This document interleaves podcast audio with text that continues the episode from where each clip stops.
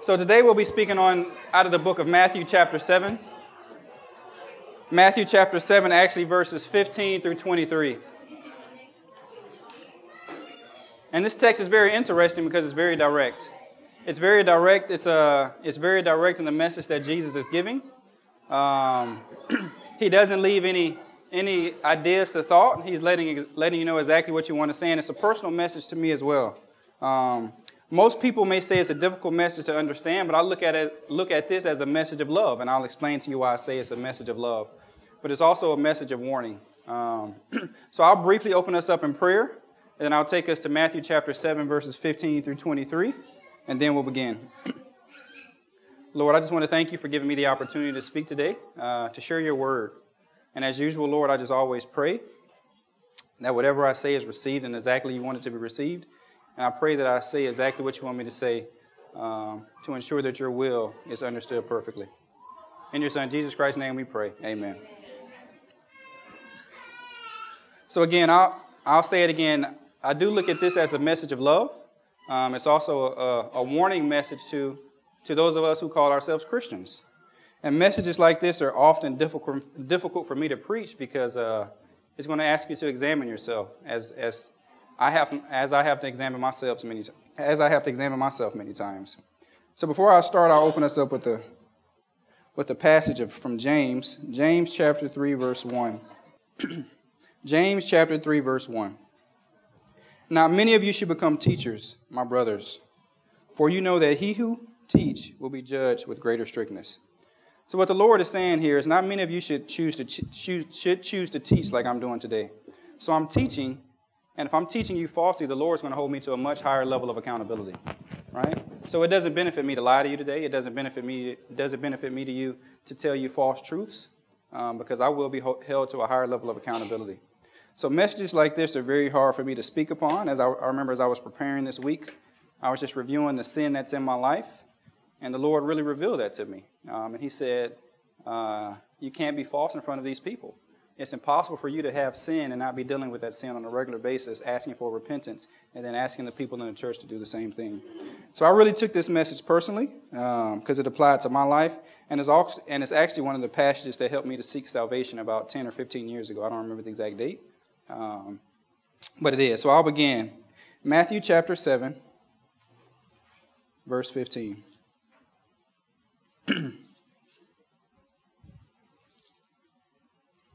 Beware of false prophets who come to you in sheep's clothing, but inwardly are ravenous wolves. So, what is the Lord talking about here? Beware of false prophets who come to you in sheep's clothing, but inwardly are ravenous wolves. So, who is the Lord talking about here? He's talking about people that look like Christians that are not. People who look like us, people who are in sheep's clothing, people who, when you look at that person, they look like a Christian. They talk like a Christian, but they're looking to deceive you. So, this is one of the first places or first warnings that the Lord has given you. Beware, there's people that are going to come to you that are going to look just like a Christian, look just like Michael or Craig or Derek or Sam. They're going to be people who are leaders in the church, but they're going to deceive you. They're going to lead you away from the doctrine. So, please beware of these people. But you may say, how is it that these people can lead you away from truth? And now ask yourselves a question don't answer this aloud, of course, but when's the last time you read your Bible? Ask yourself that. And then if you can't remember the last time you read your Bible, how frequently do you read your Bible? So it's easy for people to lead you astray when you don't know what the truth is.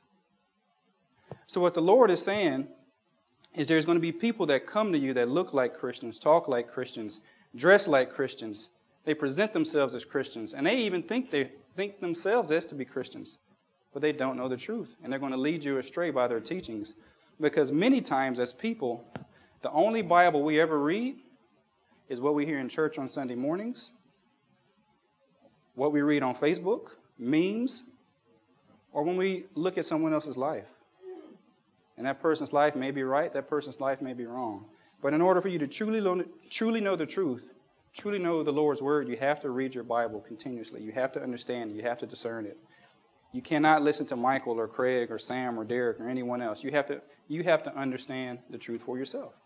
You have to know Jesus Christ for yourself. So, what the Lord is saying in, Matthew chapter 7, verse 10 is Please beware, church. Beware of false prophets who come to you in sheep's clothing, but inwardly are ravenous wolves. So please beware. There's going to be people that come to you with an attempt to teach you, but they're going to be leading you further and further and further away from Jesus Christ. So the Lord here is saying, Please beware. So, my responsibility, my responsibility as a teacher is to teach you biblical truth. Your responsibility as a congregation is to discern if what I'm saying is true or false. You should not blindly just accept everything I say. When I speak to you, you should go and make sure I'm referencing that from Scripture. And if you have a doubt of what I'm saying, you should ask me that. You should challenge me, right?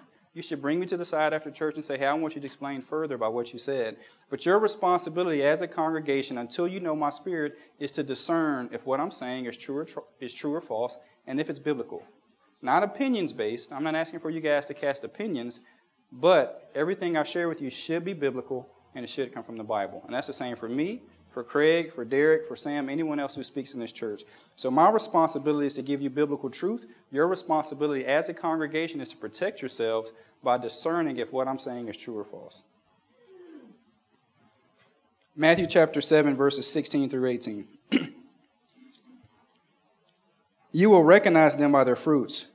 Are grapes gathered from thorn bushes or figs from thistles? So every healthy tree bears good fruit but the diseased trees bears bad fruit. A healthy tree cannot bear bad fruit, nor can a diseased tree bear good fruit. So you've probably heard this verse many, many times. And what the Lord is talking about here is what's a person's lifestyle or what type of behaviors do they have habitually, continuously, not one time. So I'll briefly explain what this is. What the Lord is saying a good tree cannot bear bad fruit, a bad tree cannot bear good fruit. What he's saying is a good person and when I'm saying a good person, I'm not saying a person who looks good or dresses nice or smells great or drives a nice car, right? I'm saying a biblically good person who, if you were to compare this person to Scripture, a good person will not always just have bad things happening to them. Fighting at work or fired from a job or multiple marriages or always caught in conflict. A good person will not always have these things. And if a person is saying they're good, but they're always having problem in their life, you should, you should discern that.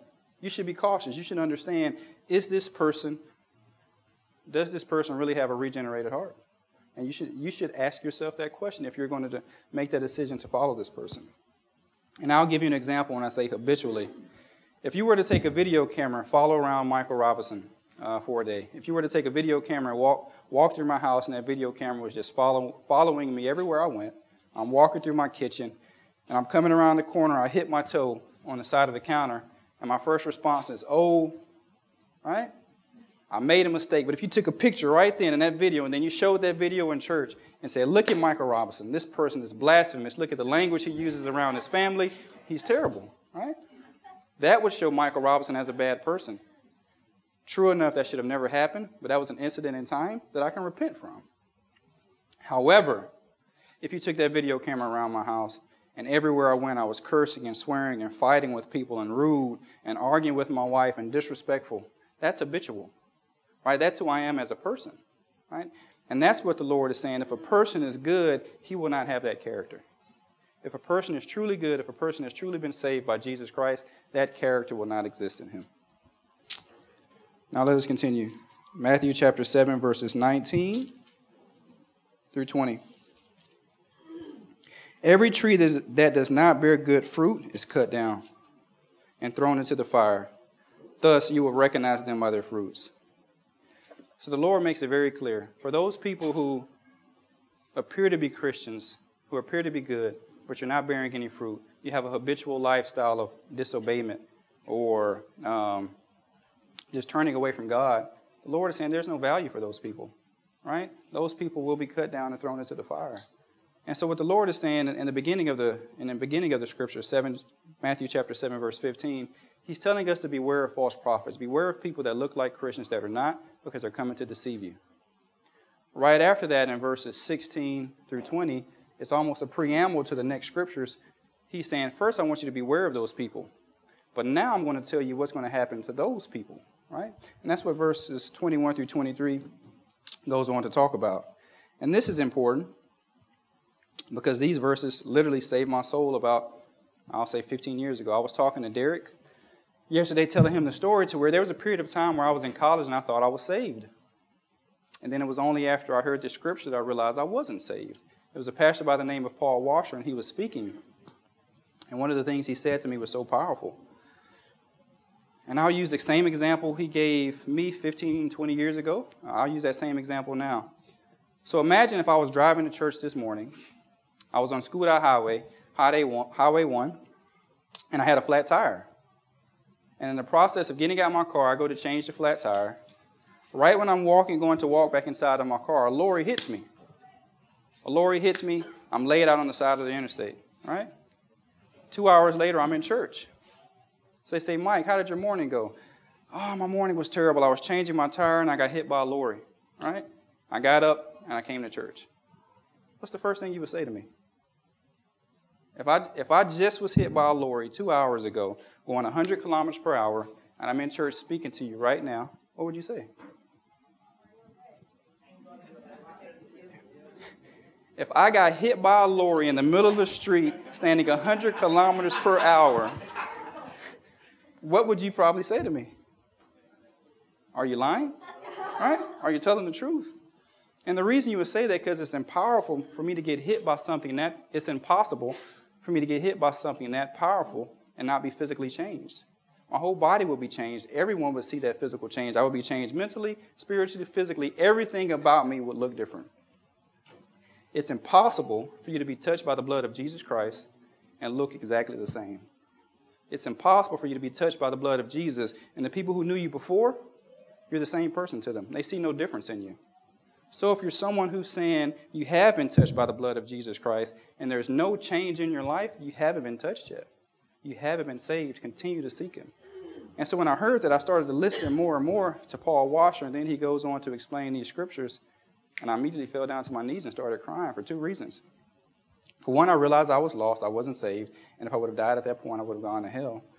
But most importantly, I was excited because the Lord loved me enough to allow me to hear that message. And I was rejoiced because then I went through the steps to understand hey, let me make sure my salvation is real. So, Matthew chapter 7, verse 21. Not everyone who says to me, Lord, Lord, will enter the kingdom of heaven, but the one who does the will of my Father who is in heaven. Now, who calls Jesus Christ Lord? Do Muslims call Jesus Christ Lord? No. Buddhist? Hindu? Sikh? Christians? Yes. So who's he talking to in this scripture? Christians. He's talking to us. Those of us who call us followers of Jesus Christ, he's talking to us. So I'll read it again. Not everyone who says to me, Lord, Lord, not everyone who claims to be a Christian, not everyone who goes to church, not everyone who reads the Bible, not everyone who pays their tithes, not everyone who does all these things will enter the kingdom of heaven, but the one who does the will of my Father who is in heaven.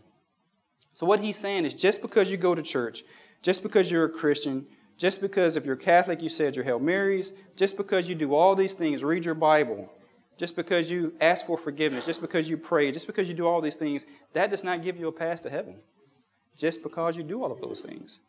And when I realized this, when I first gave my life to Jesus Christ, I became very legalistic. Do I believe in the rules associated with legalism? Yes, there's value there, and I believe those rules help you to understand when you're on or off track. But legalism alone will not get you into the kingdom of heaven. And what I mean by that, I became someone who was very disciplined. I read my Bible on I read my Bible daily. I went to church. I prayed. I was tithing. I was talking to people about Christ. But when you close those doors, the real Michael Robinson came out, right? So behind closed doors, I had sexual sin, right? There was other things I was struggling with. I wasn't smoking or drinking or going out to clubs or parties with my friends, but maybe I wanted to. So my heart wasn't regenerated yet. So on the outside, I had this shell of being a perfect Christian, but on the inside, I was the same person. And then I realized that. And that's what the Lord's talking about. Just because you go to church, just because you've been baptized, just because a pastor said, hey, now, now you're ready for the kingdom of heaven, that does not mean you're going to heaven. Just because you say, Lord, Lord, does not mean you're going to heaven. So I'm not going to stop there. I'll give you more. I'm, I'm, I'm pretty. If you're if you're anything like me, you have you have a lot of questions right now, and if you do, you should. Uh, Matthew chapter seven, verse twenty-two. On that day, many will say to me, Lord, Lord, did we not prophesy in your name, and cast out demons in your name, and do many mighty works in your name? Now, let's go through this again. Who's ever prophesied or casted out demons? I've never cast out demons. I don't know if I've prophesied. Maybe I have, maybe I haven't. But who do you think he's talking about? Do you think he's talking about the congregation or the leaders in the church right here? The elders. We're not exempt. Just because you've prophesied, just because you've cast out demons, does not mean you're going to heaven. Right? Just because you've done these things, Michael, just because you've moved to Malaysia and helped Craig start a church and you're speaking to these people, that doesn't mean you're going to heaven. Just because you did that. You don't go to heaven just because you've checked something off a bucket list.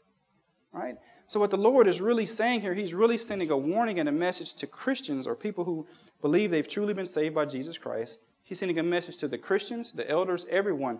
Just because you're doing these legalistic things or this, just because you're doing these things in my name does not mean you are saved, does not mean you will inherit the kingdom of heaven. Verse 23 And then I will declare to them, I never knew you. Depart from me, you workers of lawlessness. lawlessness.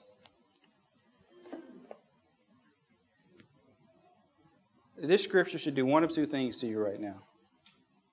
You should be rejoicing because you know you're saved, or you should be terrified.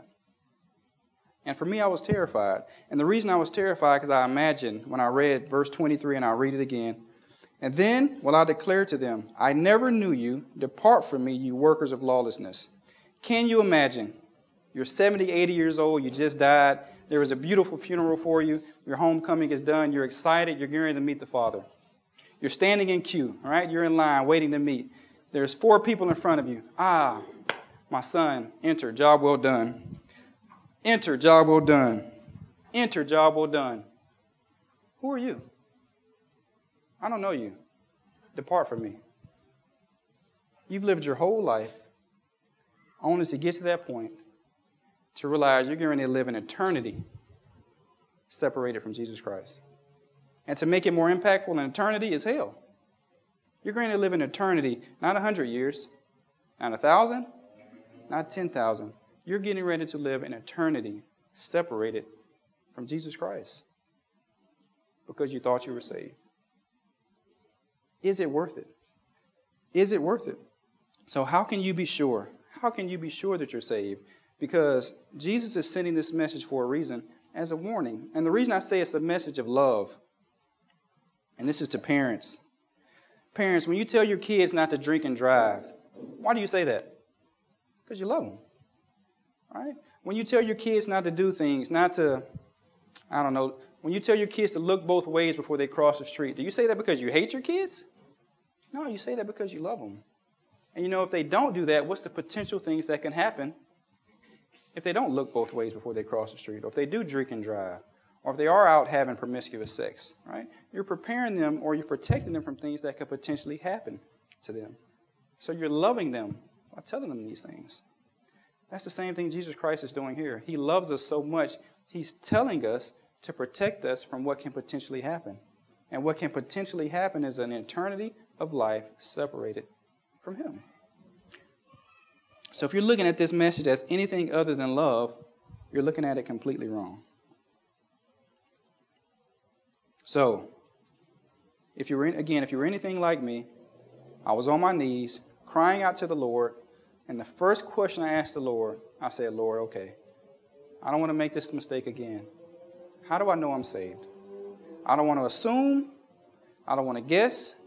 I don't want to go off someone else's opinion. I need to know for myself. How do I know that I'm saved?" 2 Corinthians 13, 5 and 6. 2 Corinthians 13, 5 and 6. Examine yourselves to see whether you are in the faith. Test yourselves. Or do you not realize this about yourselves that Jesus Christ is in you, unless you indeed unless indeed you fail to meet the test. I hope you will not find out that we have not failed the test. So, what is he saying here? Very simple. If you want to know if you're saved, if you want to know if you're truly a Christian, test yourself. It's just that simple. Test yourself. And when you tell a Christian to test themselves, it's so foreign, it's almost rude. How dare you tell me to test my salvation? By all means, do whatever you want.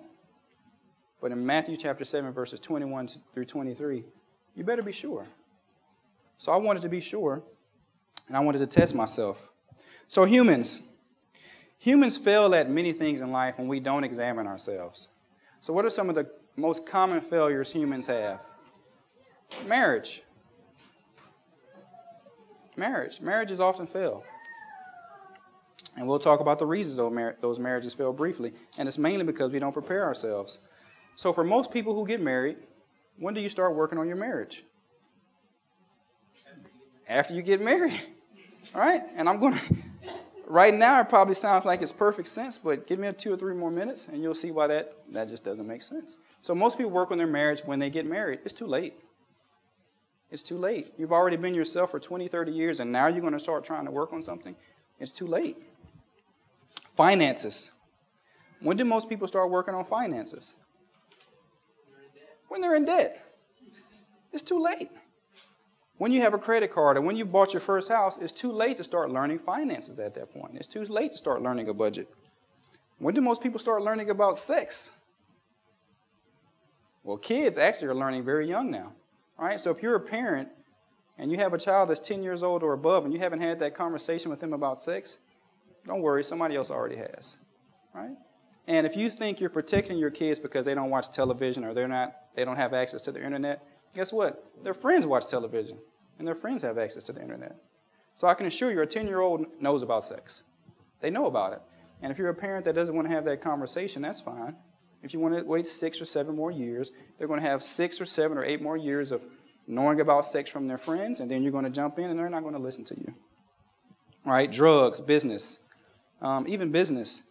Um, it's, it's, it's our responsibility to teach kids, to teach the youth how they should, how they should, how they should respond in the workforce, how they should act, how, should, how they should dress, how they should shake someone's hand, how they should look a person in the eye, all these things. Marriages. Um, Marriage starts at three or four years old when the kid is looking at how the parents are treating each other, right? When they look at how the husband respects the wife or how the wife respects the husband and vice versa, how they're loving each other. And a lot of kids don't have good examples. So then they don't have a good example from their parents, and then they go to school um, and they have terrible dating relationships. They don't, they don't understand how to date properly or prepare for marriage. And then they get married, right? So humans fail many times when we don't prepare ourselves when we don't examine ourselves to see if we're ready for that thing we want. However, if you want to be a doctor, how many years does it take for you to become a doctor? Anyone? What do you think? Any level, heart surgeon to orthodontist. 30 years, absolutely correct. I've had people say four years or eight years. Did you forget about kindergarten? primary school, secondary, college, undergraduate, then your master's, then clinicals. Then you have to take a test. You've done 20 years of school. Then they say, hey, you need to take this test because I still don't know about you, right? You have to take a test. And only then, once you pass that test, will they say, hey, yeah, you're a doctor now. Even driving, something that's so basic in driving, they will not give you a license without taking a test. But Christians, I don't need a test, right? I know I'm a Christian. How do you know? The things we've tried without preparing for have failed. Marriage. Marriages have challenges. Mine has challenges. Every marriage has challenges. You have to work on that from birth.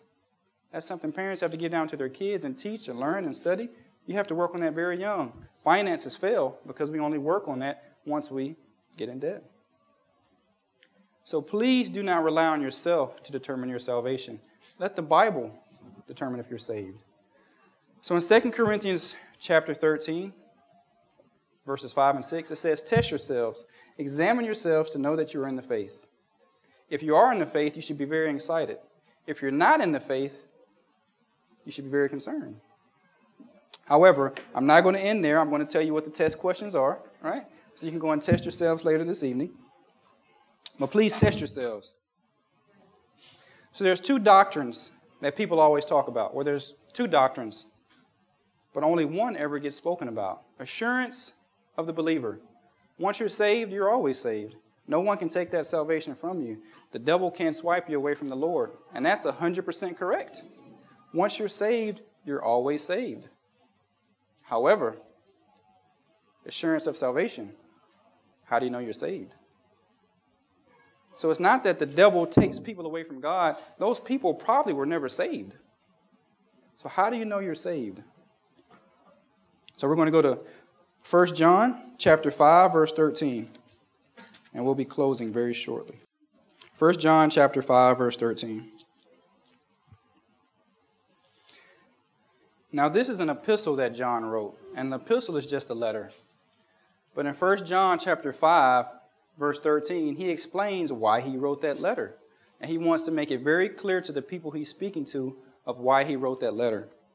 In 1 John chapter 5 verse 13, I'll write these things to you who believe in the name of the Son of God, that you may know that you have eternal life.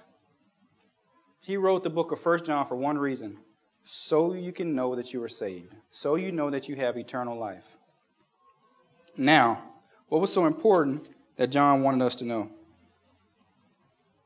1 John chapter 1 verse 5. This is the message we have heard from him and proclaimed to you that God is light and in him is no darkness at all. If we say we have fellowship with him while we walk in darkness, we lie and do not practice the truth. But if we walk in the light as he is in the light, we have fellowship with one another, and the blood of Jesus, his son, cleanses us from all sin. So the beautiful thing here is this is where he gives us hope. He starts with, with giving us hope. He says, God is light. If we walk in darkness, we're not of God. But if we walk in light the same as he does, that's where we're supposed to be. But those times where we do sin, his son cleanses us from that sin. Jesus Christ cleanses us from the sin and the filth in our life.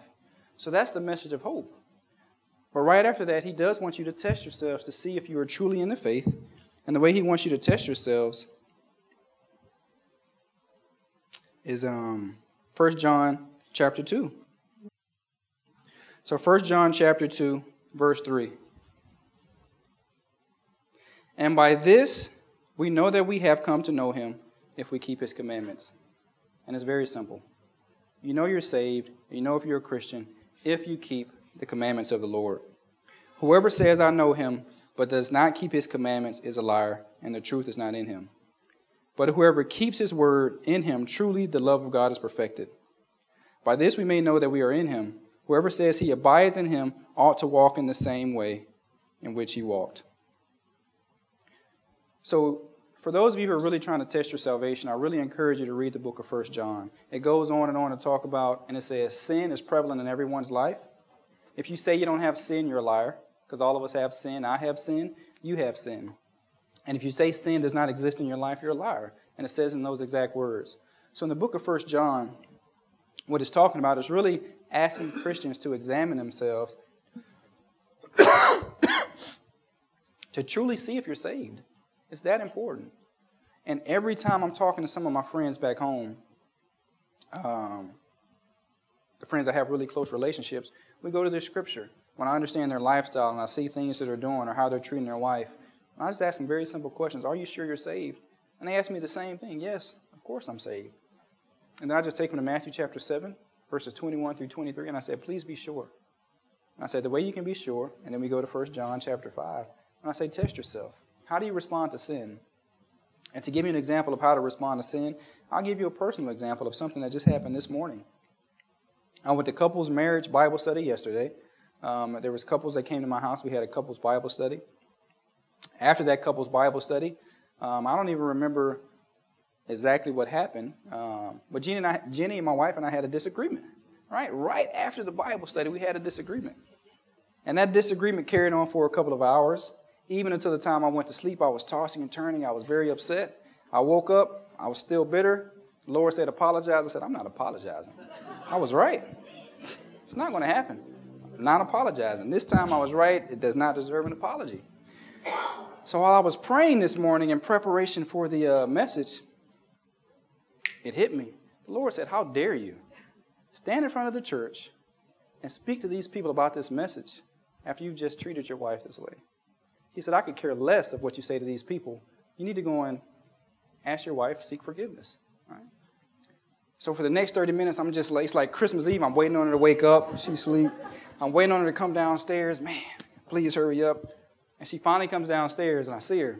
Jenny, I'm sorry. For what? Jenny, I'm sorry. Please forgive me. Right? So I apologized to her, and I reconciled, and I was sincere. Right? And that's what the Lord is saying. Sin exists in everyone's life, big or small, it exists. And He understands it exists, and Jesus Christ forgives us for that sin. But it's when we become numb to it, and when we actually do say, I'm not going to apologize.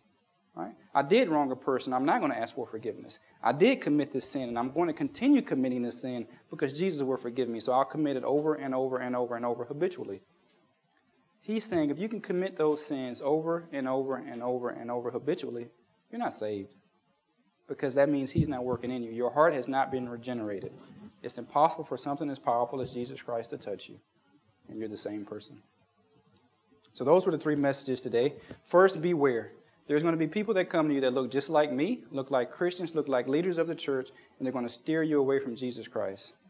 Please beware. And the only way you can beware is studying your Bible continuously. Know the Lord for yourself, know the scriptures for yourself. To those people who think you're saved and you're not, please know your salvation today.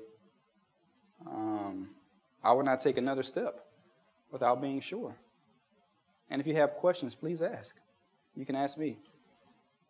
And then if you're looking to see how to examine your life to understand if you're truly saved, go to the book of First John. And just take your time and read it and understand it. That's all I have. Let us close in prayer.